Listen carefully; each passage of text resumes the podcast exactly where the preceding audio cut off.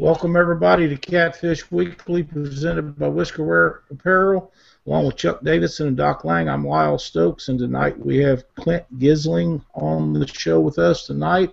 But before we get to Clint, how's it going, you guys? I know Doc, you're down in uh, Kingston, Tennessee. Yep, we are coming live from Kingston, Tennessee. It's 72 degrees down here. It's raining, but Yeah, well, it beats Ohio weather. Oh yeah, oh man. man, That's Yeah. my dream spot, man. My dream spot. I'm telling you, it's a. You know, I don't know how you figured out how to do that phone thing, but you're you're actually you're pretty clear and everything's going good. So, uh, I'm glad you made all that happen. I know there'll be a lot of people looking forward to tonight's tip. I've already seen a preview of it, so uh, everybody needs to stay tuned. Chuck, how's things in Alabama tonight?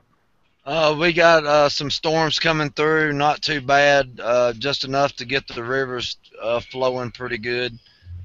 Um, you know, the the SeaArk tournament was here last week, and the guys uh, seemed to had. I didn't go up to see any of it, but you know, I know I know Thursday and Friday had some really bad, uh, you know, wind and swells and stuff. Um, you know, and th- them them guys from Ohio pulled it off again. You They're, know, uh, I, I want to touch on that just for one minute. You know, 16 every, all, Casey Tudorow and John Lemasters, they set out there with a 16 foot boat that'll run 35 mile an hour at very best, and everybody's talking about, oh, I got to have a boat that'll run 40, I got to have a boat that'll run 60, I got to have a boat that'll run 70 mile an hour. They win in and out. Uh, even if they don't win, they're in the money at a very high percentage of the tournaments they fish in. Uh, now, congratulations to Casey and John.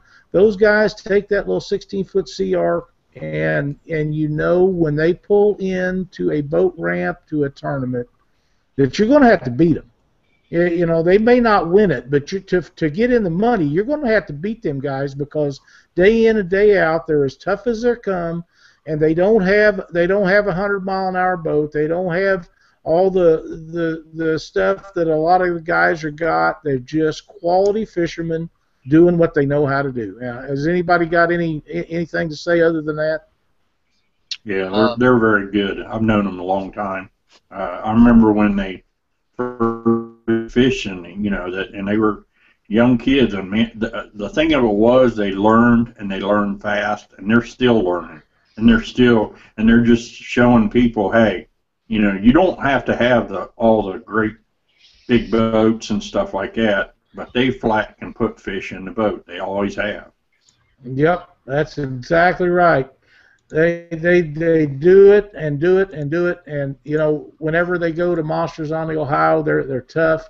Whenever they go to when they show up down there to the Mississippi River Monsters, there'll be somebody you're going to have to beat to to do any good, you know. And uh, everybody knows that. They're and if they're in one of their home water tournaments, I can only imagine going down there and fishing against them guys over there where where they're at. You know, uh, just be.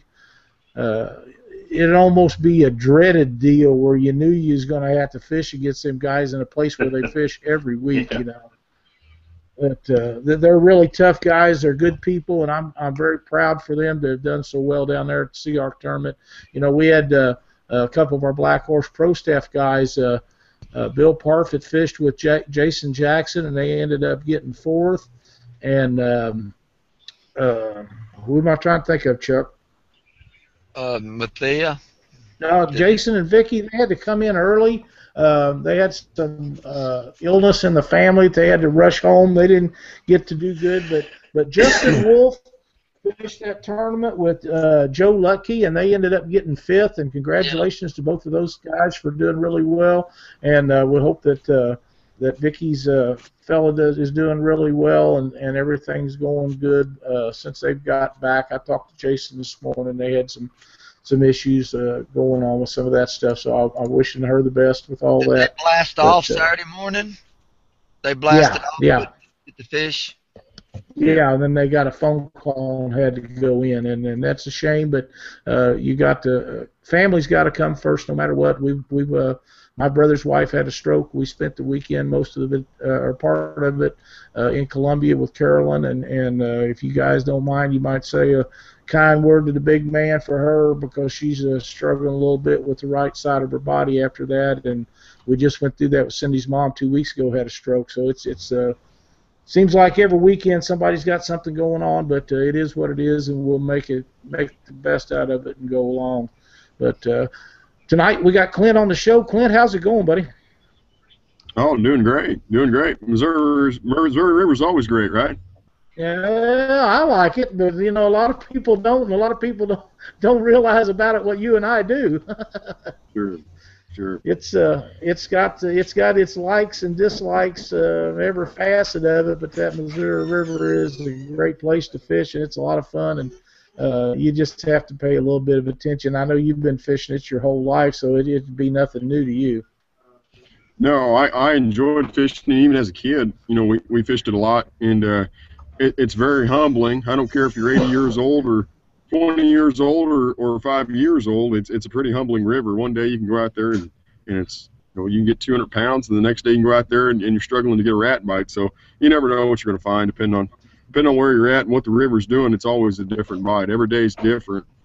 That's exactly right, and and uh, one thing you can depend on on that Missouri River is there always going to be a lot of current in it. It doesn't matter if it's really, really low or if it's really, really high. Just the higher it gets, the faster it is, and the lower it gets, the slower it gets.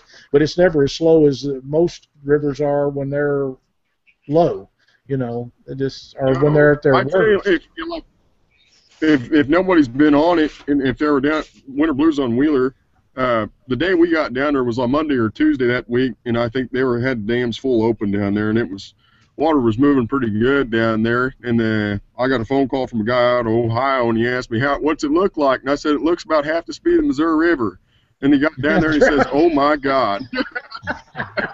so, so you never. I mean, it's kind of a different experience, but you know they still brought in fish when the water was smoking hot down there, and and uh, and it's Missouri rivers like that every day, and it, you just got to learn how to fish it. It's no different than any other body of water. That's right, and you gotta have a you gotta have a quality anchor and good ropes, and and uh, you know which dikes that they bite on and which bikes they don't dikes they don't bite on, and and uh, just make the best of it. It's it's no different than fishing anything else. It's just something that you need to pay a lot more attention to most other places. Sure. Well, sure. Well, well, Chuck, have you got some uh, questions prepared for Clint tonight?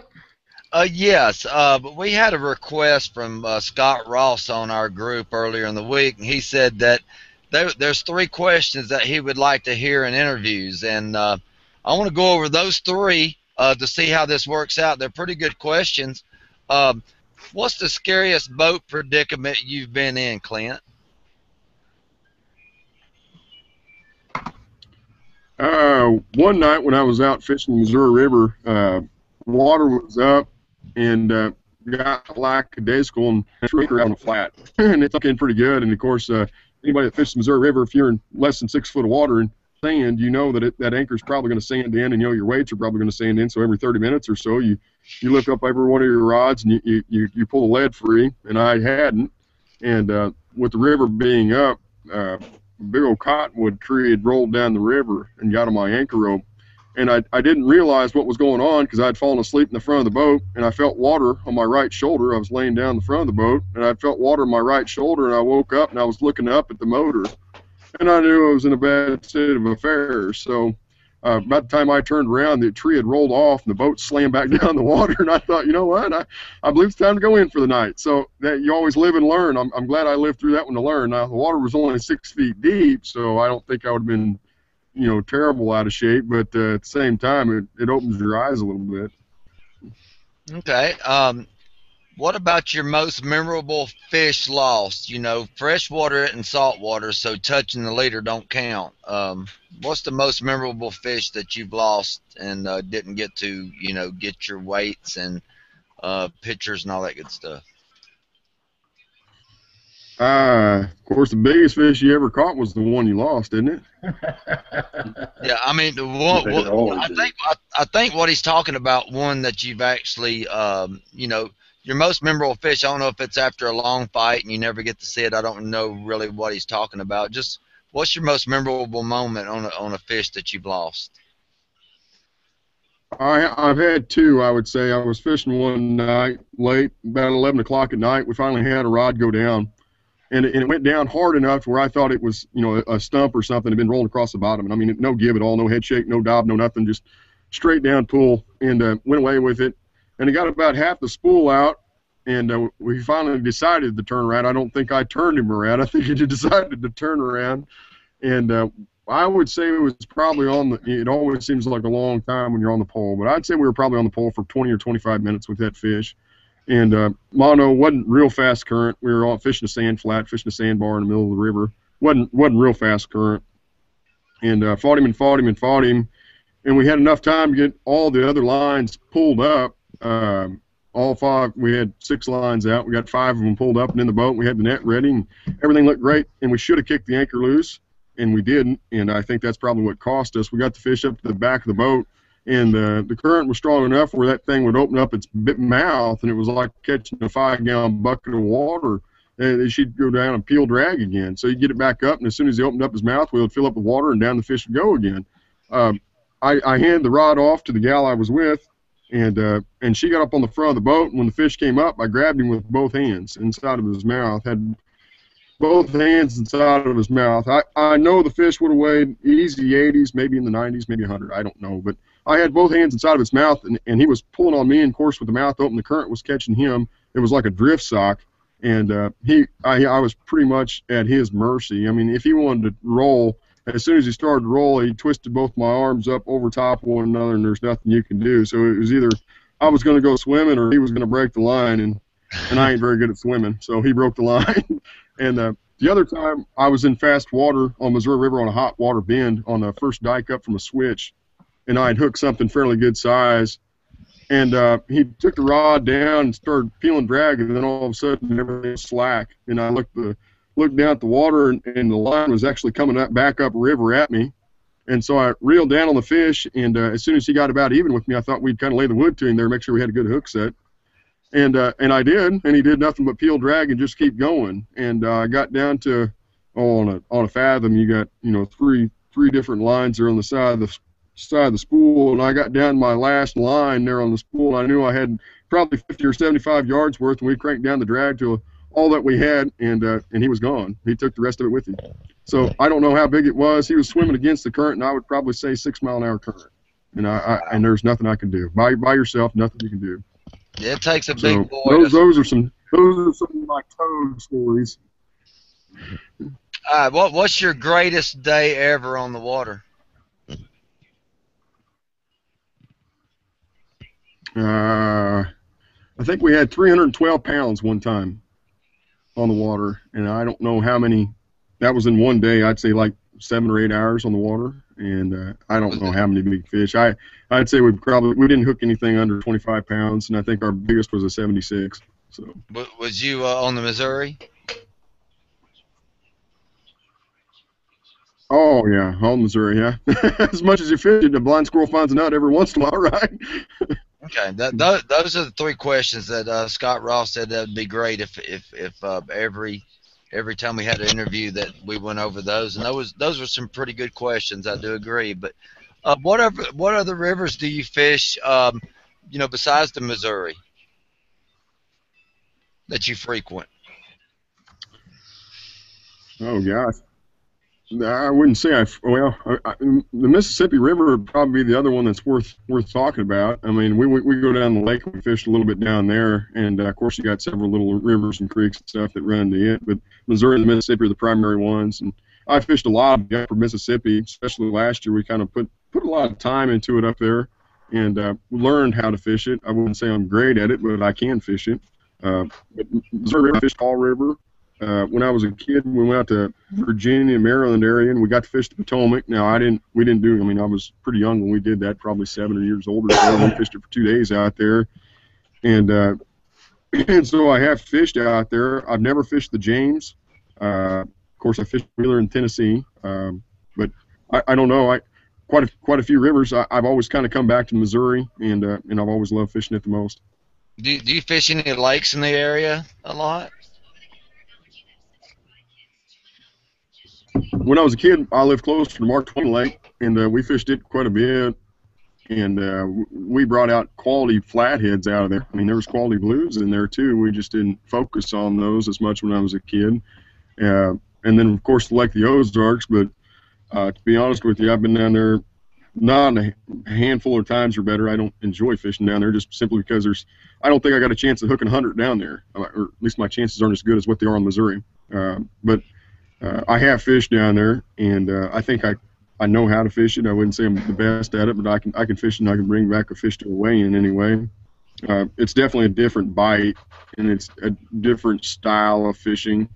And uh, I mean, the first time I went down there and had success, I sat in the same spot for four and a half hours. We caught 41 fish, and the biggest fish was 31 pounds, and it felt too much like work, and I decided I was going to go home. So so I left. I heard that. Um, you say you fished the Mississippi and the Missouri. Are they very, very similar, or are they two different beasts uh, in comparison uh, in the ways you would fish them? The way I would fish them is, uh, you know, it would probably be different. Missouri River, I'd use an anchor a heck a lot more on the upper Mississippi, I mean, we'd still we still anchored just because that's where we had the option to, to drift ledges and those do those kind of things, and we could be successful at doing that, I believe. Uh, but as far as using the graph and finding fish and spotting fish and and looking at current seams and looking off the ends of dikes and above dikes and flat sand flats and the way you break down a sand flat, all that stuff was fairly similar, at least to my knowledge. And uh, but when I got down the lower in the I'd say from Alton lower where the current starts to pick up and the river starts to get great big, then then your style of fishing changes. I don't think it's an anchor game once you once you're down by Cape Girardeau, it's definitely not an anchor game. Um, you know, you're you're gonna have to learn how to dead stick. You're gonna have to learn how to bump. Uh, definitely gonna have to learn how to read water. It's deep, it's fast, it's wide. Uh, there's a lot of spots those fish could be, um, and it's I I don't fish the Missouri River like that. Uh, but Missouri River is a good primer for something like down there at New Madrid or down there at Cape Girardeau because uh, I can bump the Missouri River. But when we're bumping with a four ounce weight up here or less, probably a three or two sometimes, depending on what the current's doing. Uh, down the Mississippi, you're you're bumping with eights, you're bumping with sixes, and that's uh, so I'd say you're probably double the current of the Missouri River on the on the southern Mississippi would be my guess is how fast that is. So it's not near as fast. I mean, it's a lot faster than what the Missouri is even. So uh, I, I, yes, you're fishing the same as far as breaking it down and, and trying to figure out where the fish are at, and you you localize the fish to a certain bend in the river or, or where you think your hot spot's at, or you know whether it's a hole or whether it's a flat or whether they're moving up on ledges or big rock banks or whatever you're focusing on, whatever your structure or cover is. Uh, you can focus on that the same way and break those areas down the same way and, and uh, try to approach them the same way. But uh, the style of getting your bait where you need it to be is different. Okay, so uh, after you get down there past Cairo, you know where the uh, you know the Missouri, where the Ohio's and Tennessees and all those rivers uh, merge into the Mississippi. Uh, do, have you ever fished down that way, and is that totally different fishing? Uh, as far as south I've been is New Mad, or not been only been on that water twice, and uh, it's intimidating. I mean, it, it's big, it's deep, it's fast. I mean, the dikes are, are a mile apart. Your bends in the river, uh, I mean, the, the bend in the river seems like it goes on for like two miles. So we're on the Missouri River. Your your bend is a, it, you know, you can define a bend and you can find the the vortex of the bend where the bend is actually the fastest and the hardest. In Mississippi, that's pretty hard to do. I mean, you're looking at a two mile stretch and trying to figure out where that bend is actually hitting the corner there, and it's it's it's just it's just huge you get down there and uh, and you'll you'll understand how fast it is, uh, and where your fish are congregating and, and how big just how big it is. I mean, you're you're looking at holes that are 60, 80 feet deep, and you got your flats are 40, 45 foot, 60 foot deep, and it's just it's a big intimidating it's a big intimidating river. And uh, the the throw an anchor out. I mean, how much anchor rope? Does it take to throw an anchor out in 40 foot of water and and say eight, eight, ten mile an hour water. I mean, it, it'd take what 150 feet, so or better. I'd probably more than that to hold you still. So it's it's it's not much of an anchor game. So I don't know. My partner Dale and I, we've made kind of a, a habit of precision anchoring on fish and, and spotting the fish and getting above them and get about 70 feet between us after the anchor's set. You know, that's kind of where we want to be at, just just a little bit upriver, throwing right on them. It's it's not like that down there. I mean, you're, if your anchor catches and you're trying to assume where it catches at, and by that time you're heck, you're 200 yards down further than where you want to throw your anchor in at. So it's it's tough. It's, it's difficult. Precision anchoring there is a take a take an act of Congress to get your anchor to stick and hold where you want it to, and then you, and then fighting a fish against that current would be tough, very tough. So, uh, you know, there's going to be this little tournament in September down there. They're going to call the Mississippi River Monsters. Are you going to go to that little thing? I think I think that little dude. I think we're already in that Joker. I think I don't know if we made top ten, but I think we're in the, definitely in the top twenty, and, and we'll be down there. I mean, it's it's going to be fun. I know it's a big crowd, and and uh, catfishing's kind of finally getting the, the the public eye like it deserves. I mean, it's a great sport, and uh, there was a tournament here this Saturday. And they had a little little soccer game, just a little kids soccer game going on right beside the uh, right beside the ramp there, and and we come in for weigh-in. We didn't have a very big weigh-in, and uh, the, the soccer moms and the soccer dads and the whole bleachers are over there, and everybody's turned around watching the weigh-in, and, and some of these fish come out more than they are even watching their own kid play soccer. So I, I think people are starting to recognize it, um, and hopefully we can find kind of a market for it, or Bass Pro and the Cabela's people can find a market for it, and uh, and and the industry has room for everybody because uh, it's a great sport. Um, yes, uh, you know this event's coming up, and you know, if everything goes good, you know, this is a good opportunity for it to maybe, you know, be able to finally, you know, get into the living rooms a little bit on Saturday or Sunday mornings. Uh, you know, Cabela's had their uh, one of their uh, tournaments on TV. via Fish Network or what, uh, WFN. But um, you know, if we start getting um, you know, a lot of these tournaments, weigh-ins, interviews, and stuff in the living room, so these people can start seeing them um, and seeing how how we target these fish and how important these fish are in the conservation of them. You know, that's when things are really going to change. You know, everybody thinks they're such a trash fish, and um, you know, really don't understand the uh, you know the catfish species at all. So I think after we get them in and they see there's a sport in this and there's a big interest and it's a big fish, everybody likes to see big fish. If it's a a 50 pound carp, you know, people like seeing the big fish. Um, and especially if you can go out and target them and uh, you know catch catch them consistently, and that's where it's all at. You know, a lot of guys, you know, the they knew there was big catfish. They knew there was 70s, 80s, 90s, 100s. But that was just going out one or two times in your life and getting lucky and catching that fish. Um, you know, now they don't know that you can actually go out, target these fish, use certain baits, use certain tactics, and and get these fish in the boat, uh, weigh them in, let the crowd enjoy them, and then release them back in the lake for other people to enjoy. Um, and I think this tournament coming up is really going to be special. And I hope it can get where we need it to be and, and get in the living rooms of lots of people.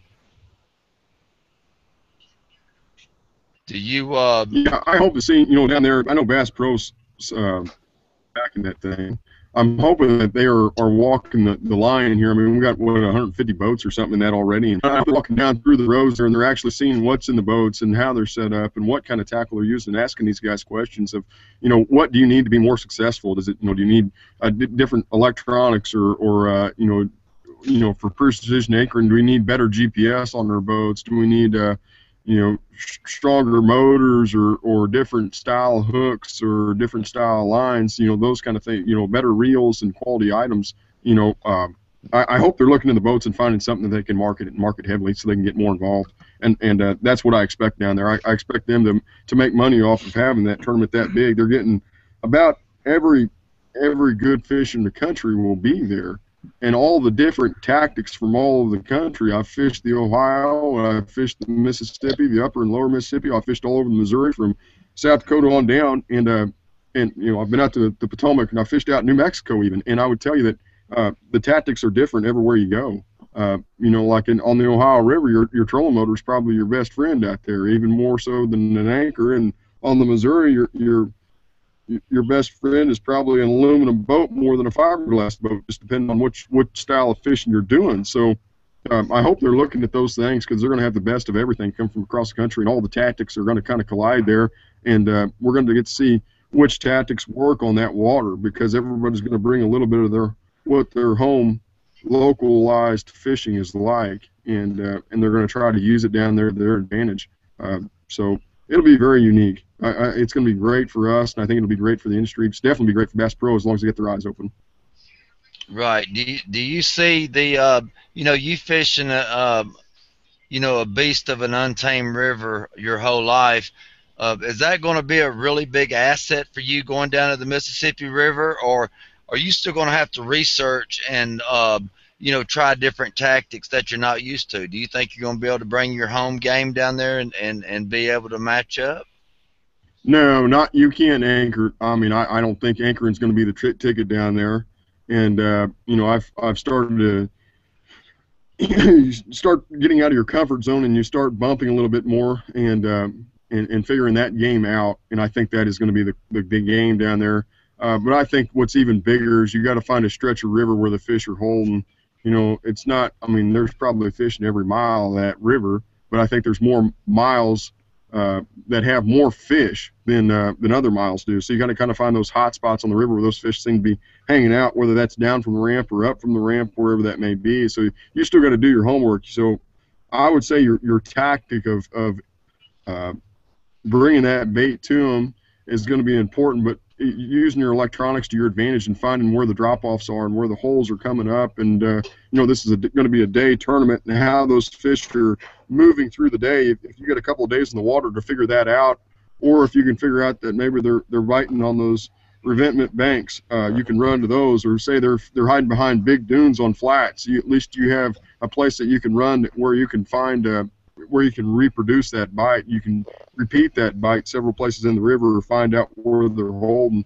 That's going to be the ticket of the game. So your local guys will always have the upper hand down there. I don't think there's um, anything to say that they won't. They know how to fish that river, and they fish very, very well. I mean, those guys. You think we're river rats in Missouri? You ought to see some of those jokers. So I mean, they're they're good fishermen. They know what they're doing. Uh, you know, you you talk to the guys, uh, the Massingale brothers down there. I mean, those are excellent fishermen. If they bring that style of game, that's what I would expect to find down there, and that's what I f- expect to find to be in the you know the guys in the top ten. More often than not, those guys will be the guys with the strong trolling motors that are learning how to bump. So it's going to be the uh, the the Jeff Dodds, the Massingales, um, the, those type of guys that you know frequent the Mississippi River. Um, you know, this is going to be a very one of the most centralized locations for uh, for catfishing that that's gone down in a long time. You know, it's more convenient for the Kansas City guys, uh, just as well as convenient for the East Coast guys. So, you know, everybody's going to be bringing different games down there. Uh, but, you know, like you said, I believe when it comes all down to it, everybody's going to have to go to the uh, the you know what the home guys are doing and they're going to have to try to practice and get that down before they get there. Um, you know, because they're not going to be able to get there and pre-fish and get it perfected in a week. I wouldn't think. No, I, it just takes time on the water. I mean, what, what's what's worth it more to you if you only got three days down there? I mean, uh, do you want to learn how to bump in three days and do exactly what you're doing, or would you rather use those three days to cover as much river as you can and find out where the fish are? and try to present it to them uh, the way you would back home. I mean, if, if you're a precision anchor man, you find out where the fish are at on a seam that you can get to and where you can anchor on them and and uh, and throw down those fish. And uh, so do you use your electronics so you can fish like home, or do you use their tactics and fish like they do? And uh, and you don't have you're you're you're basically going at it blind. I mean, you you you can cover more river that way. I mean, you can cover a lot of river like that more than you can anchored. But uh, if your if your game is precision anchoring, when you want a precision anchor, I mean that's your game. But uh, so that's that's kind of the you, you, you got one option or the other the way I see it because you got a limited amount of time. So either fish where the fish are, or you try to get to the fish with their tactics, and it, it it's you know like I tell Dale, every night you go to bed, you got two spots in mind. And one's probably upriver and one's probably downriver. And if you go down, you think you should have gone up, and if you go up, you should have gone down. It seems like the end of the day. So I, I don't know. It's going to be very unique, and I'm excited to go down there. Right, you know, and you know, I was we was talking to George Young about it, and he was talking about that's the best time of the year for the river, uh, being the most calm and the most vessel friendly for uh, many types of boats. Um, it's not saying that bad rains won't come, something bad won't happen, because you know, as you know that fronts are going to come in every Friday if there's going to be a tournament. There's going to be rain. There's going to be muddy water. Um, there's always going to be something thrown in there. there. There's never a perfect day during the tournament. Pre-fishing, yes, never during the tournament. But um, it's going to be, um, you know, something that I'm I'm looking forward to. It's going to be something new, um, and it's going to be a life experience that uh, I can knock off my bucket list, and then maybe, you know, add a few more notches on there as the years come. But um, I'm gonna pass you on to uh, Doc. I'm sure he's got plenty for you, and uh, it's been great quizzing you, man. And um, I might be hitting you up some more on uh, Messenger and getting some more info out of you. Sounds great. Thanks a lot, Chuck. All right. All right, Clint. Uh, what's your preferred bait? What do you like to use? Uh, before before spawn, after spawn, winter. What do you got? Um, yeah, go just go right ahead with it. All three. Uh, I'd say in the winter my best bait shad, and and I'd say we use it up to about the about and that spawning guy probably needs to be uh, probably switching bait over. Right? We we seem to have better luck on skip uh, after the spawn as the water temperature seems to increase. You know, you go to a shallower water bite, the fish seem to move up on the flats and stuff like that a lot more. You're not fishing in deep holes, and it seems like that's where the bite meets. Um, I don't know how big it is out east, but uh, in Missouri, if you find moon eye or gold eye, uh, that's a really good bait uh, even throughout. But I like it even more in the summer than I do in the winter. You like it live or dead? Yes. Good answer. Okay. All right. So, uh, if if you're using something live, where do you hook it at? With the current that you're having to deal with, where do you hook your bait at if you're using live? Uh, I've had a lot of guys ask us that. I mean, even if you're using creek chubs or carp minnows or something, I still hook my my live bait uh, right behind the back dorsal fin, uh, just in front of the tail there. I still hook it from the back, and you'd think that's kind of opposite. Guys want to hook them in the lips or in the head or something like that, or up in front of the dorsal fin, but uh, I still hook them in the back. I and I haven't found that it produces any better bite or anything like that. It's just the way I've done it ever since I was a kid. Maybe I need to uh, try it more, but uh, that's what I've always done, and I seem to get along seem to get along okay. I guess I don't know. Yeah. Now, uh, what kind of hooks are you using? Uh, the rip and lip style hooks or the team catfish style hooks work good, um, and we've experimented with that. I mean, we've gone to some of the are they the L90 197s. We've done some of that. Uh, we've tried some of the. I've tried Trokar hooks. I didn't. I didn't fare as well with them. Uh, I've tried Mustad hooks, uh, the Demon Circles, uh, and um, and I just didn't like them. I, I there's certain scenarios where I did, and there's certain scenarios where I didn't. I like the Mustads as a stinger hook below, like a team catfish hook, if, I, if we're double hooking on a double hook rig. Uh, but I didn't like them as just a single hook rig. I, it just didn't produce as good a bite. I, I'm kind of a geek. I log about everything, and um, that pr- did produce my best hookups. Was uh, was with the, the demon circles as a stinger below a team catfish hook.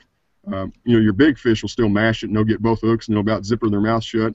But your smaller bites that, or, or even a timid bite or a fickle bite, um, for your you know one to one to eight pound fish, I was getting a lot of those hookups on that demon circle hook. So uh, it just kind of changed as the as the season progressed. But that's been the best I've done as far as a as a two hook setup. As a single hook setup, I just go with the team catfish, and I still use eight odd. I know guys, a lot of guys use ten odd hooks, but my theory is on that is uh, your whether you're using mono or braid or whatever you're doing, I still think the weakest link in your whole setup needs to be your drag. You know, so I use 40 pound mono on the Missouri River, one of the fastest rivers in the, in the U.S., one, maybe one of the fastest in the world, and I'm only using 40 pound mono in that river. And guys are asking you, Jimmy, to Christmas, why aren't you using a 150 pound Power Pro braid with a with a 100 pound mono and running FG knots with back and mono? I, why would you? Um, uh, Shimano Tekota only has 23 pounds of drag, you know, so that should be that. Should, if there's something that gives in your setup, it should be your drag, and I've always believed that ever since I was a kid, and and I've caught a lot of big fish, a heck of a lot bigger fish than 40 pounds on a 40 pound test. So that's kind of what I run. That's that's what I believe in. How long is your leader in that fast current? Are you using short leaders, long leaders? Uh, any. I, I, wouldn't go much past 14 inches on my leader, and I'd say Okay, if, so I, I probably don't go much shorter than six inches. Uh, yeah, I mean, is live bait or, or cut bait, either either or, I'm I'm fine with that. Uh, Yeah. and I just use sinker sliders with the weight directly attached. We're not running we're not running uh, the dragon tails, or at least I don't run dragon tail rigs. Uh, and I don't I know some guys will drop their weight maybe six or eight inches below uh, their main line, and uh, so if you get snagged in the rocks or something, they'll keep your bait above the rocks. And I didn't show any better bite doing it that way. I I didn't like three ways just because of the fact that when a fish pulling on your line, they can feel that weight on there, and I think it produced as a uh, uh, an instinctive kind of uh, retraction there, where they, they, they feel it's it's a piece of dead bait. They know it's a piece of dead bait. They catch floating shad going down the river all the time. So why is this shad trying to trying to fight back, and why does it hurt my mouth? So so in my perspective, I think a guy on with a sinker slide, you they should feel the rod tip. Maybe that's about it. And uh, and about a 14 inch leader or so is what I run. Excellent. All right. Thanks. Uh, Lyle, your turn. Well, I want to get off on something a little bit different with you, Clint. Um, I know we've got a big tournament coming up uh, in Brunswick, and I know you have a little bit to do with making sure that goes off. And uh, maybe you could go over some of the uh, things that's going to take place up there at the Brunswick tournament. Yeah, I'm glad you mentioned that, Lyle. It's the the Brunswick Catfishing Tournament. Actually, they're on the chat on the side there. Uh, I'll include a link for it if I can figure out how to do it. But uh, uh, you can just run to that Facebook page. I think it, did it show up down there? I hope it did. It showed up in on your picture uh, on the on the um, uh, where we see your face and stuff, but it's already gone. But just uh, type it in the message chat, and it should pop up there. That's the uh, he, he, he typed it into the uh, chat for the uh, Hangouts. He didn't type it into the, the chat on on our uh, web page. Okay. a little But, uh, you dysfunctional know, I- there. But anyway, yeah, it'll be August 6th, and it is the biggest catfishing tournament west of the Mississippi. Uh, and it is on the Missouri River out of Brunswick Ramp. They'll be releasing around the Grand River, which uh, you'll have plenty of time to get into your boat. And there's the details are kind of ironed out on that. You can get in your boat as soon as you uh, as soon as you sign up. You can get your boat in the water, so nobody's going to be clogged up at the ramp. But uh, they're doing a release from the end of the Grand River, so we get to to bar any massive attacks of the Asian carp, hopefully, and uh, get How the boats toward the end of the Grand River, and everybody will be staged there. How far it's only about a three mile, so you control about three miles down. Uh, To the mouth from the ramp is about three miles, so you got three miles worth of area to park your boat and uh, and maneuver downriver. Okay, good. And so uh, that's kind of where that's at. I think on the, that's going to be on a Saturday, and that'll be on the evening there. It's an evening tournament. Uh, it'll be an overnight tournament. Um if you don't catch fish, you can take your boat out at a different ramp, and then we'll get you to your truck. Um, if you did catch fish, you will come back to that ramp and, and go away at the high school. And we'll have bleachers and set up there, and there'll be a live tank there for to to keep the fish healthy, especially the big ones. And people are going to be running the fish back to the river that, you know, the eight to ten pounders, the kickers. Um, and on the Friday before, we'll have a, a short little sign in there, and they're going to have a barbecue. The town's going to put on a barbecue, and uh, you can come out and uh, share share fishing lies and stories and and cuss and discuss about anything you want to in the catfishing industry there uh, with guys, and we'll have a barbecue set out there by Madison Street if you're taking notes on that. Uh, and I think that'll all be made public pretty soon. And there's a Brunswick Wildcat catfishing page on Facebook, and people sign up and get involved with that. Um, they're also doing a a fish finder giveaway for the first I think it was like 50 or 70 boats that signed up, pre-registered for that tournament. So, and it was a pretty good deal. I think it was a, uh, I believe it is a Helix 9 SI, uh, where they retail at like 1,000 or 1,200 bucks, and a, a, real nice unit that they're going to give away in a drawing at the tournament. Um, and you can just PayPal your money in. It's pretty easy. PayPal your money in, show up uh, that evening and fish, and and uh, come back to weigh in. And they'll do the drawing at weigh in for, for that. And uh, uh, Agri Services Brunswick's a big part of that. Missouri River Towing's a big part of that, and uh, the town of Brunswick's a big part of that. And they do a great job with keeping everybody uh, keeping everybody having a good time. And it's a, a great resource for the town. I hope that's what we'll down and, and pre-fish it and see what the Missouri River has to offer. Uh, this this uh, tournament is run by Kansas City Catfish, Brad Kilpatrick, and them guys. Is that correct? Yep, that's that's Brad's tournament trail. Um, Is this a points? Like I say, it's August sixth. It'll be. It is, but yeah, if you want to go on this trail, you can just tell the gal at signing that you're in the points race, and if, if you're not in the points race, just tell her you're not interested, and, and she'll still write you down. The money's still good either way. So, so uh, exactly. yeah, for points or not for points with that tournament. And, now, uh, now this is a and, this yeah, tournament has, has, a bunch of added money. The, the, tournament last year had. Uh, yeah, my God, it's five now. Uh, is what added money is. That's without entry fees involved there at all. That's just the added money on top. And, and like I said, you got a thousand dollar fish finder that's being given away with this. There, there's a lot of money in that tournament. And last year, uh, if you want to take entry fees into it, uh, an entry fee is somewhere between 140 and 160 bucks, depending on when you sign up. And uh, uh, we had 98 people in the tournament last year. Year prior to that, we had 124 boats in the in the in that tournament. So uh, you start adding up 100 bucks per turn, you know, per boat uh, for 124 boats. There's twelve thousand dollars, uh, and then you got another sixty-five hundred dollars added money there. So you're looking at seventeen thousand dollars uh, be handed out that that day. Yeah, you know, and and uh, for those people that, that are leery of the Missouri River at night, uh, it does bear some watching. But it's you know we fished a, some night tournaments on the Missouri River, and if you if you're careful, like you should be anywhere you go, you'll be fine. Yeah, I mean, I hope everybody has a maps card, you know, a, a Navionics card on their boat. I mean, uh, those things are pretty true. I mean, uh, but you know, still have a light in your boat. Everybody, you know, everybody down here has a light in their boat. We don't run the river at night, just completely blind, uh, uh, contrary to popular belief. So, you know, you know, it's it's just just learning how to drive the creek. I mean, you, you you've the current side is always going to be your rock side, and just keep your boat on the rock side. It's it's not it's not terribly difficult. And I think once people show up, they'll understand. I mean, if you've already got 150 boats down there fishing uh, 10 to 15 mile an hour water down south at Memphis, I, I don't think that four mile an hour current up here at the Missouri River is going to bother very many people. One one of the things that that I try to tell people is the Missouri River has so many wing dikes on it, and and most people are not uh, aware of how many is on it because uh, the last the last uh, dam on the Missouri is what South Dakota. So it, it's free flowing all the way till it hits the Mississippi, and yep. that's where it starts gaining its speed.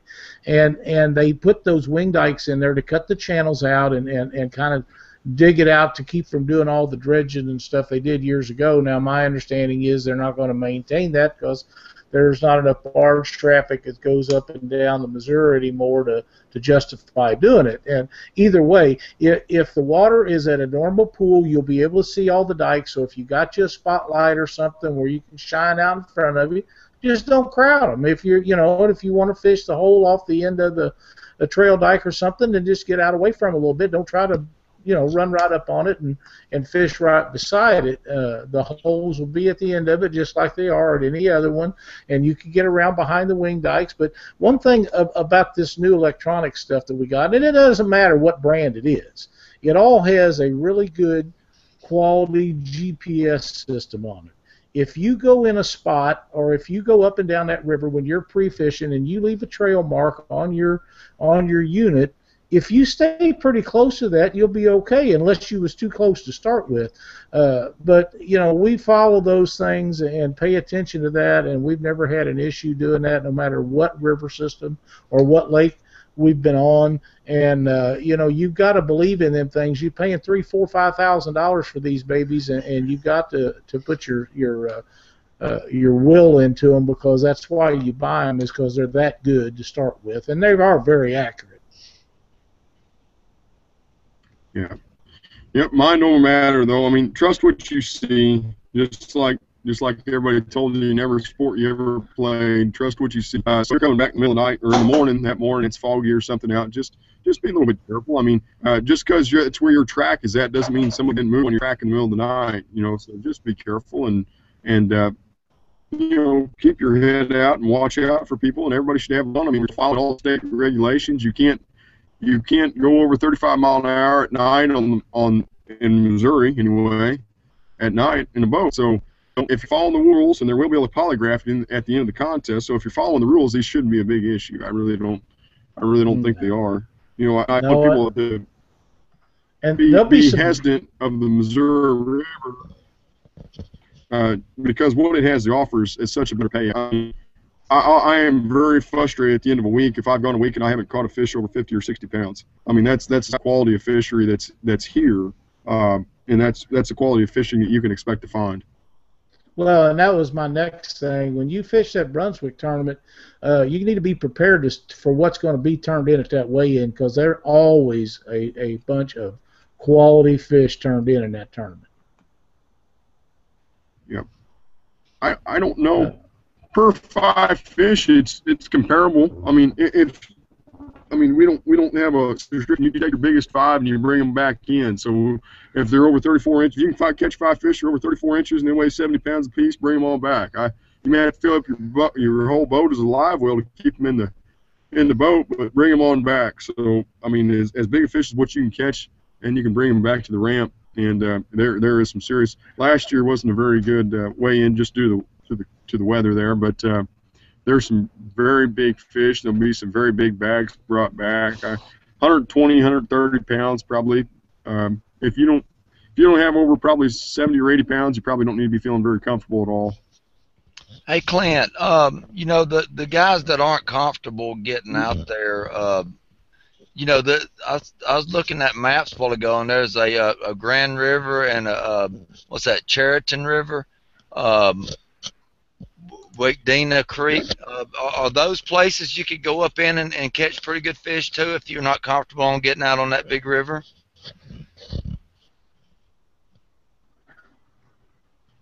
Uh, I've heard when there's up for guys catching big fish out of walking. I haven't. I've never caught a big fish out of there. I don't. I don't make a habit of fishing it, but uh, I, I do know that a lot of big fish come from quite a big fish, and uh, uh, it's probably been four years ago now. But they brought a 94 pounder out of the out of the Grand River. So if you want to be like the the Strauss guy was at Wheeler and just fish right off the ramp, who knows? You may win it if you want to if you want to run up the Grand River a little ways because there's been some 90 plus pound fish caught up that thing.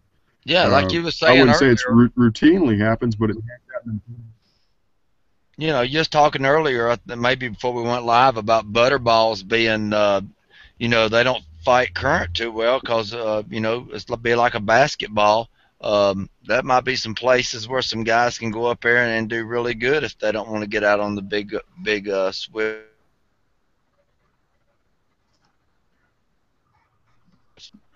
You,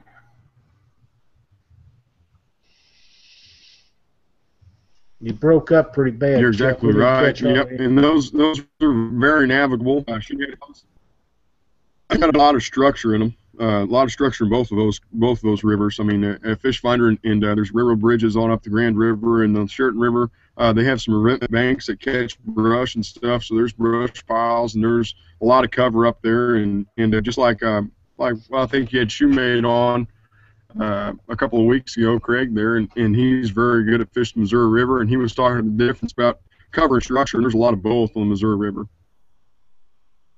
Great. All right, Lyle. I was just wanting to cover those little rivers for the guys that maybe didn't want to get out there and and, and fight that big one right off the bat. Right. I, you know, and I'm not. Are they allowing you to fish on the Grand River uh, this time? Yep, Yep. it's not uh, it's not like a Cabela's tournament where you can't go up the tributaries. If you can if you can run to the Gasconade River, if you want to run to the Gasconade River, which is shoot, uh, I'd say probably close to 100 miles down, if you want to run to her and run up it, you're, you're more than welcome to do it. So I don't think Brad has any penalty on it. I do know that uh, I can't remember if was out of Brunswick or out of Waverly a year or two ago. Uh, a guy ran 92 miles to get back to the Kaw River, and and fished up the Kaw River 16 miles. So if you if you can pack gas to, to run that far, you, you're more than welcome to go as far as you can to bring back as big a fish as what you can. Like I said, there's there is no Yeah. dams to worry about locking through. So however fast you can get there, however fast your boat can go, it's easy to time everything. So if you can if you got no time, it's going to take you don't have to wait, wait along the dam anywhere. Yeah. If you get to a dam leaving from up there, you've done some traveling. That's for damn sure. You're not going to get back in time for waiting. Hey guys, when You y'all must be in Lyle's Alpha and uh, that, that monster cat won't run that fast. I don't. That's a long way to a dam from there. Hey, when y'all when y'all guys are running up and down these rapid rivers, um, I've been wondering about this because I know it affects me a little bit. Uh, you know, if they're running, you know, one and two mile an hour current, but if you're if if they if they're really cutting loose, uh, you know, should you, you know, if you if you're going down river, should you allow yourself a lot more time heading back up? Does it slow you down that much uh, when you're running back up that river?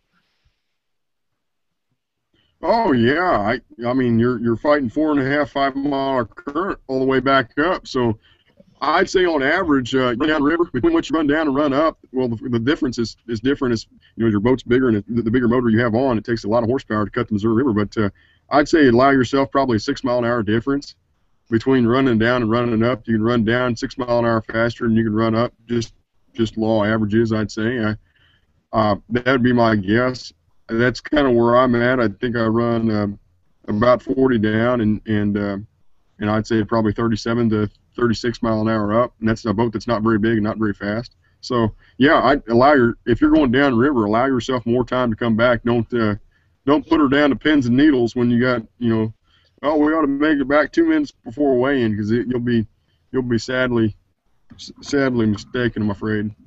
Yeah, I got a lot to learn about fishing these, uh, you know, high current rivers, and that's just stuff that, you know, it's common sense stuff that you might think about until it's too late.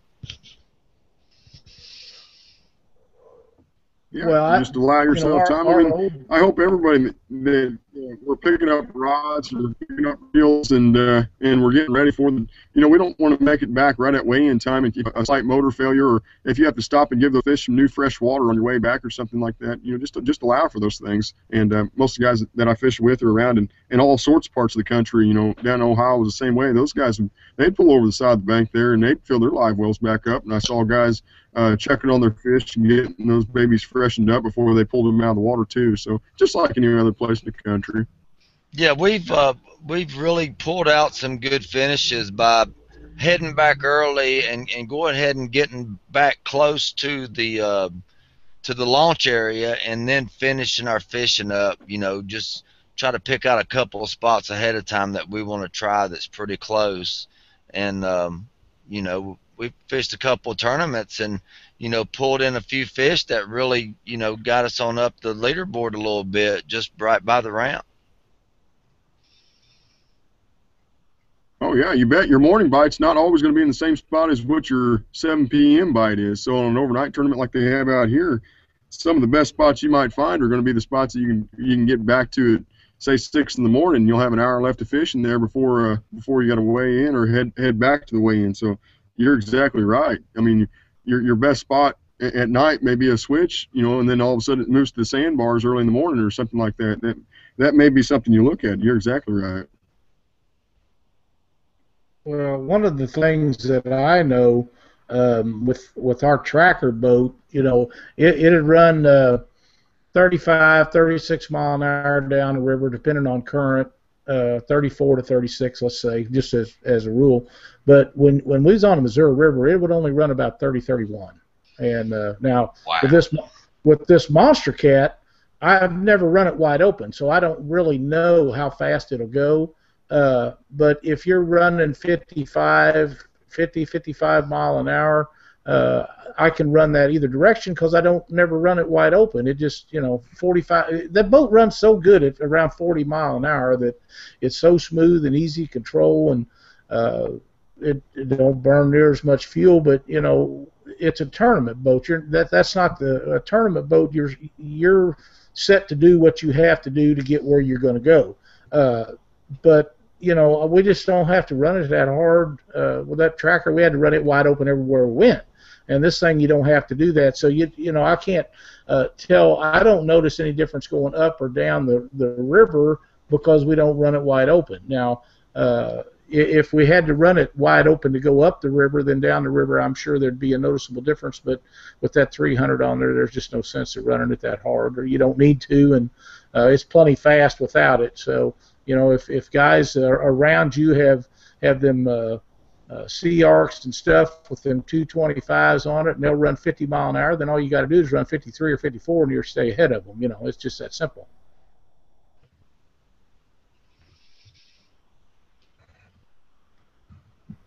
Well, Clint, what else you got tonight? Anything that you want to talk about in particular? Big Big River Blues, the SeaArk tournament went real well, and I think the Missouri River was uh, well represented down there by Lynn Scott and Bo Brockman. Uh, uh, Jesse Lynn Scott, Bo Brockman took home second place from down there. They did an excellent job, and I, I think uh, Brent Riddle was probably in the in the top uh, the top 20 or so that I saw. And I haven't got to look at it real close, guys. I've been pretty busy at work, but uh, I think they make a good appearance, and I think the Missouri River guys overall, I, I hope that uh, we're never counted out. We do do fish a lot, and we fish pretty good water. Uh, and I feel like most of these guys can compete anywhere they go in the in the nation. Uh, you know, just kind of like the guys on, on Wheeler down there, they can come up and fish the Missouri River, and, and I think they can compete anywhere in the nation. You just it's just uh, people like that and the the real super people. You know, um, just like down south. I'll be honest with you, we never even took our rods and reels out of the boat when we went down to Wheeler down there. Winter Blues on Wheeler, never even took the rod and reels out of the boat. You know, uh, you know we don't have to worry about props getting lost pulled off the back of our boat or or you know tackled in the middle of the night and uh, bait was real easy down there and people were super nice and I think you'll find Missouri is kind of the same way. I mean, a lot of real nice people always willing to help you out. We got a tire shop there in town. It's going to be open for that big tournament we have in, in August there, and uh, they're they're great people, and uh, that's something to experience too. Uh, just just like down south.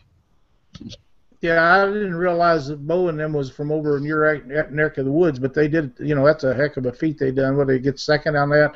I didn't. I never did hear what Brent got. I, I didn't know what he got. Is I never seen it posted anywhere, so I wasn't sure what he done. But I knew that Bo Brockman and them guys they they tore it up. They was leading that for quite some time down there, and uh, you know another guy that we need to talk about on that that's not not fishes Missouri River especially, uh, Jason Bridges uh, fished with uh, Big Daddy or Jeff Dodd, and they put a giant in the boat down there. It was a 92 pounds or something like that.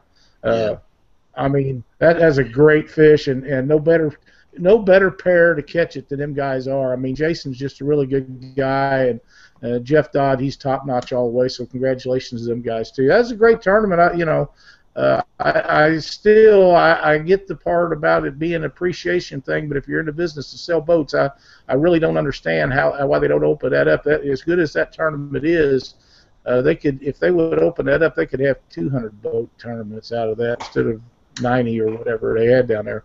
Uh, this and, and you take a chance of selling somebody a new boat. It, that never has made sense to me, but it's not my business, I guess. But you know, it, it was a good show, and and it, it's beat everything went smooth, the best I can tell. So you know, uh, I was fortunate enough to get to fish one of them when they had them in St. Louis, and and uh, they're very well run, and, and those guys do a heck of a job. Yeah, Nick Well, Clint, every Nick Domino won the SeaArk boat this year. Joey Pounders won it ne- last year, and I think both of those guys out of Mississippi. So I, it looks like they're trying to keep those SeaArks over there in Mississippi. I guess. Uh, I don't know. It, you know, Joey and him had a pretty good day too. I think, didn't they? Well, his wife, uh, he had to leave early because of the baby or something. What happened with that? hmm Did he Yeah, his wife delivered a baby. I don't believe they fished the tournament. I think he left early, didn't he? I think so. The day They- before. I think so. And uh, you know, and, and, and that's the right thing to do, Joey. You done the you done exactly what you should have done, and go home and, and be there with your wife having that baby. And I seen pictures of it. Great looking baby. They, it'll be just fine. It'll be his future catfishing partner. And congratulations to you guys on that. But uh, you know, I have to I have to take my hat off to you, Joey, because there have been some guys. I know there have been some guys that say, you know, the baby's on its way. I can't do nothing. I'm gonna stay here and fish. But you done the right thing. You went home and, and took care of business, and that's what you should have done. I mean, he was on pins and needles down here at Lay Lake last weekend. I know it. I know it.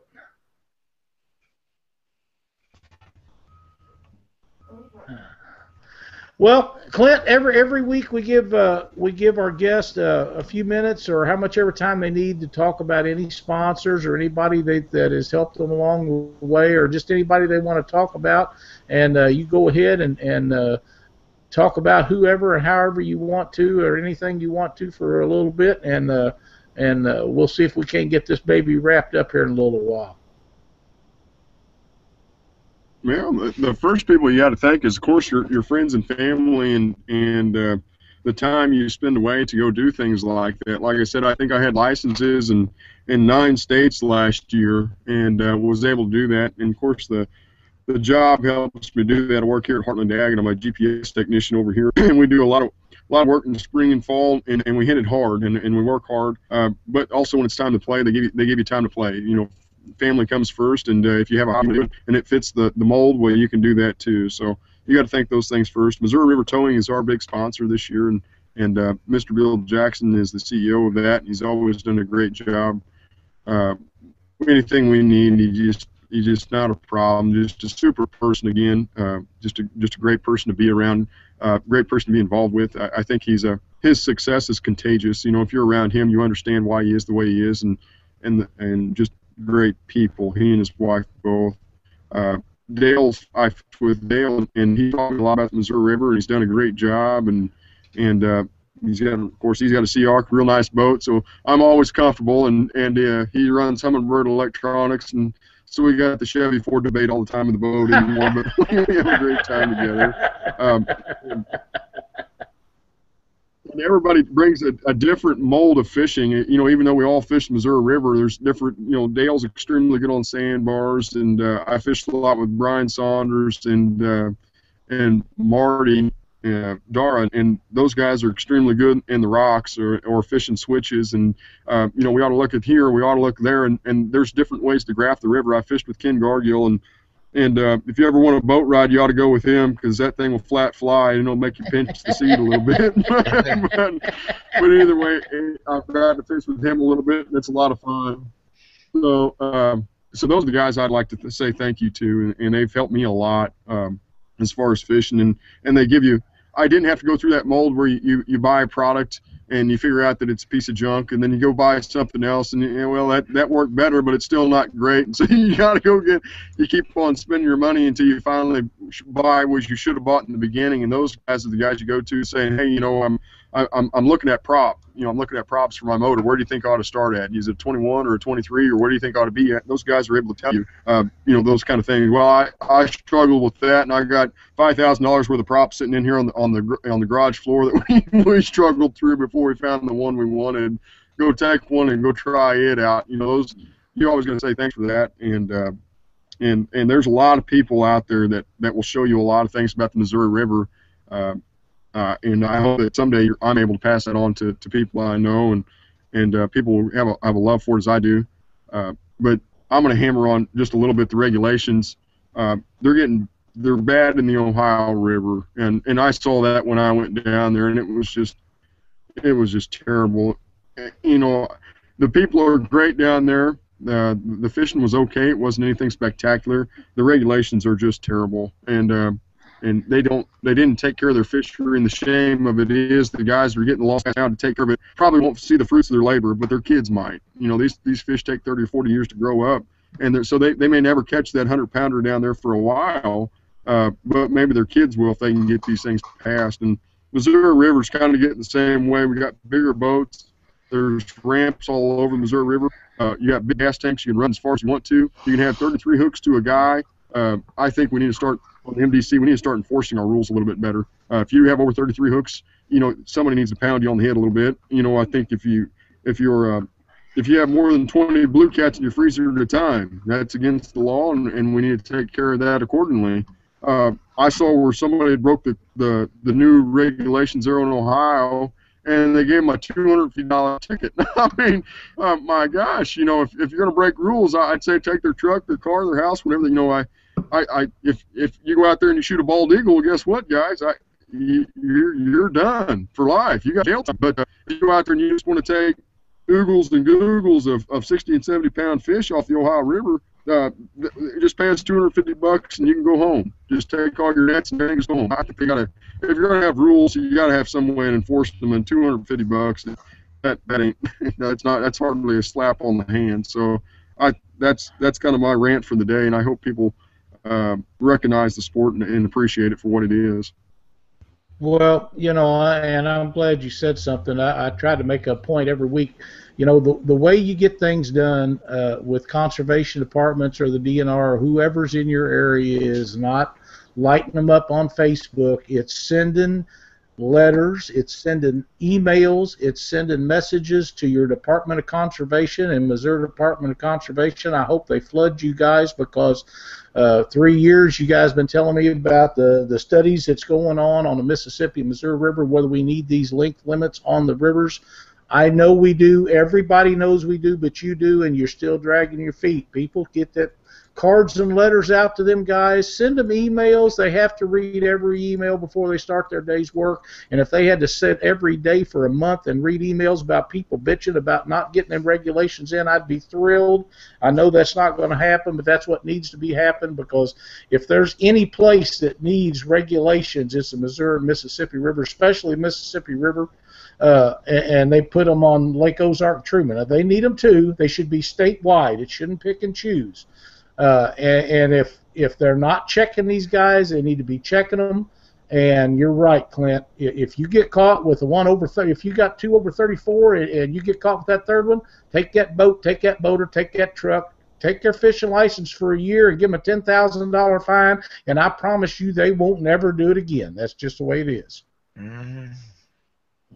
Yep. You got to make. You yep, got to I agree with that. I, I you got to make the penalty yeah, I, I, match the crime that's where I'm at. And if you're a commercial fisherman and you're making three dollars a pound on a seventy dollar fish, you know what's a two hundred fifty dollar ticket down there? And I, I mean, I went up to the Upper Mississippi, and those guys were setting nets in the winter in every hole in the Upper Mississippi. They're setting nets in every hole in the Upper Mississippi in the winter. That's right. I mean, how, That's how right. many fish do you want? I mean, good God Almighty! So, yeah, they take them. And down south, you know, like I said, there's a pound you're sitting every time here it comes to your door.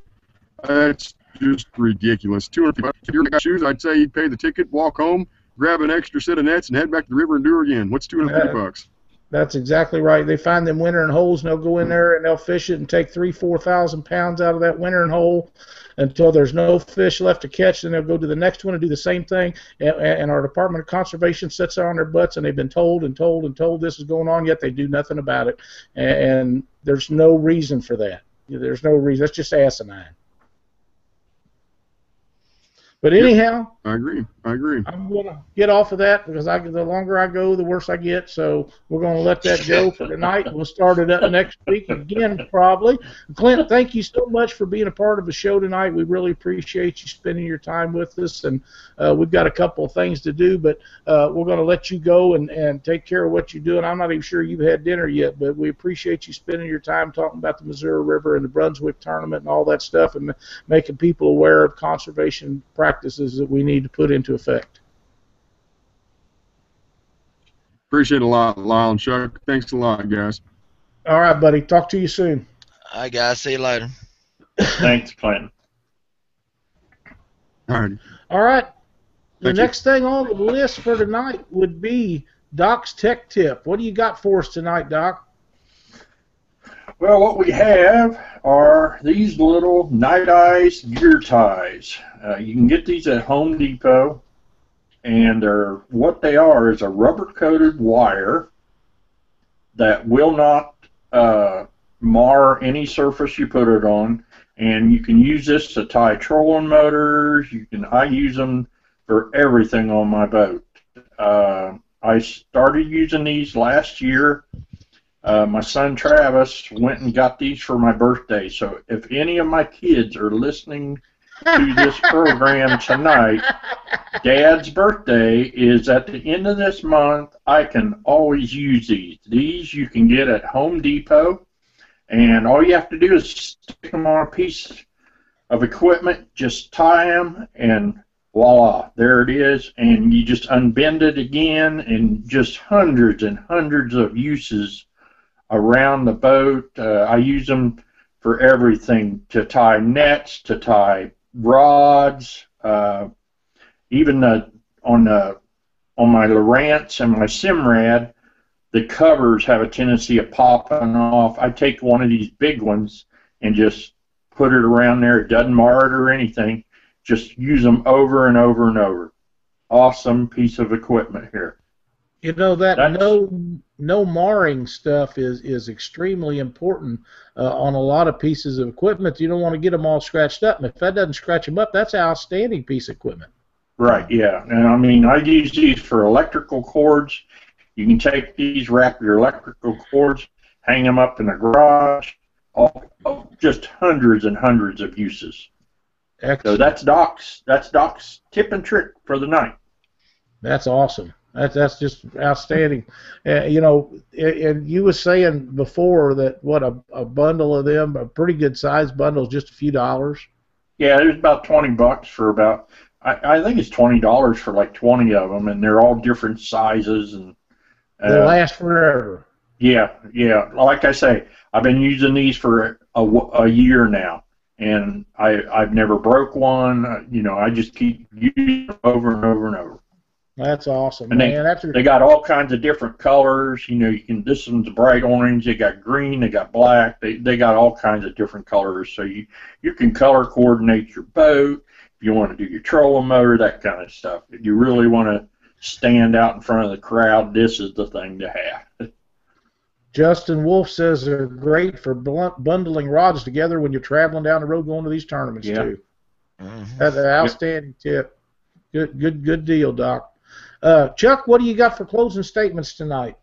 I don't have much. Uh, I don't even know what day it is. We're working seven days a week right now. We're moving our manufacturer's facility from one location to the other, and me being the only maintenance man, technician, electrician, uh, all bundled in one. I'm staying pretty busy, and I was pretty lucky to get to come home tonight and do the show. Um, they they had plans for me tonight, but some things went wrong, so we're gonna have to wait and do it tomorrow. I wouldn't be here right now. So the next month's gonna be hectic. I want to try to throw a tournament on on the 23rd on one of my favorite lakes on the Coosa River, Neely Henry, uh, with the Alabama Catfish Trail, and I hope I can get off of that tournament and as soon as this month's over, it's to be a big, deep breath and relax the rest of the summer.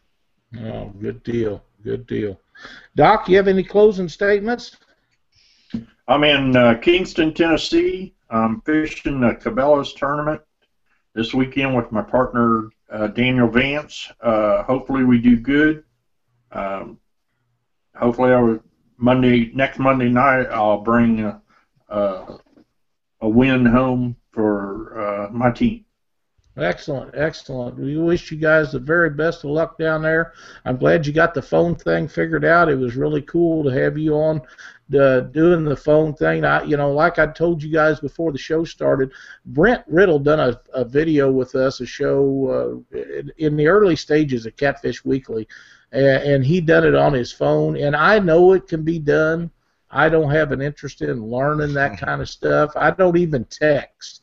You know, if somebody gets sends me a text and they wonder why I don't answer, it's because every time I hit a button, I hit three or four, and nobody can read what they are, so I just don't screw with it. But uh, you know, I, I will once in a while if I'm sitting here waiting on something to dry or something, I'll try to sit there and pick up a pen or a pencil or something and and and try to get the right numbers. But that and, and I definitely I'm not doing it going down the road. That ain't going to happen. But uh, you know, you guys figuring that stuff out to be able to do that stuff on these phones is outstanding. Uh, you know, that's pretty cool. Uh, what? What? I got something going on here. Hang on. Scott Ross says old people usually don't text. Well, you're right about that, Scott. You are you are hundred percent correct about that. Uh, I, the only thing that I really got going on is, is um, the Twisted Cat Outdoor Tournament will will have their Jack and Jill tournament Saturday, the twenty third. Uh, it'll be in Canton, Missouri, on the Mississippi River. If you guys uh, get a chance to make that tournament, the entry fee's hundred dollars pre-entry, and I think it's a 120 day a tournament. It's a great event. There'll be a lot of good fishermen there. It's an added money tournament. I think they've got twenty five hundred dollars added money. They also have a, uh, a five hundred dollars SeaArk money for the in a drawing. If you're in a SeaArk and you're in that tournament, they'll draw your name out out of a hat. Whoever gets that wins the five hundred dollars. Uh, there's probably some other added money that that I am not aware of at this time, but that'll be a really good time. You have to have at least one man and one woman in the boat. You can have a third member of any age. Uh, jump on there, check that stuff out. Twisted Cat Outdoors. It's a great event. Uh, going to have a good time up there. So you guys make sure that you uh, you get a chance to go go uh, go fishing. It's on a Sunday. Oh, I, I was just been informed that it is on a Sunday. Uh, I don't know how I've got it wrote. Well, I do have because this calendar actually has Monday as the first day, but the tournament is on the 24th of April, uh, and that's instead of the 23rd. It's 110 the day of the tournament and 100 uh, if you pre-enter for that tournament. So if you get a chance, give Alex Nagy a shot and uh, a shout, and he'll give you all the correct information, which evidently I did not have. So, but you know that's not my job anymore; it's his, and he does a heck of a job with it. So, uh, I think that'll do it for tonight. Uh, for Chuck Davison and Doc Lang, I'm Lyle Stokes, and uh, thanks for watching Catfish Weekly.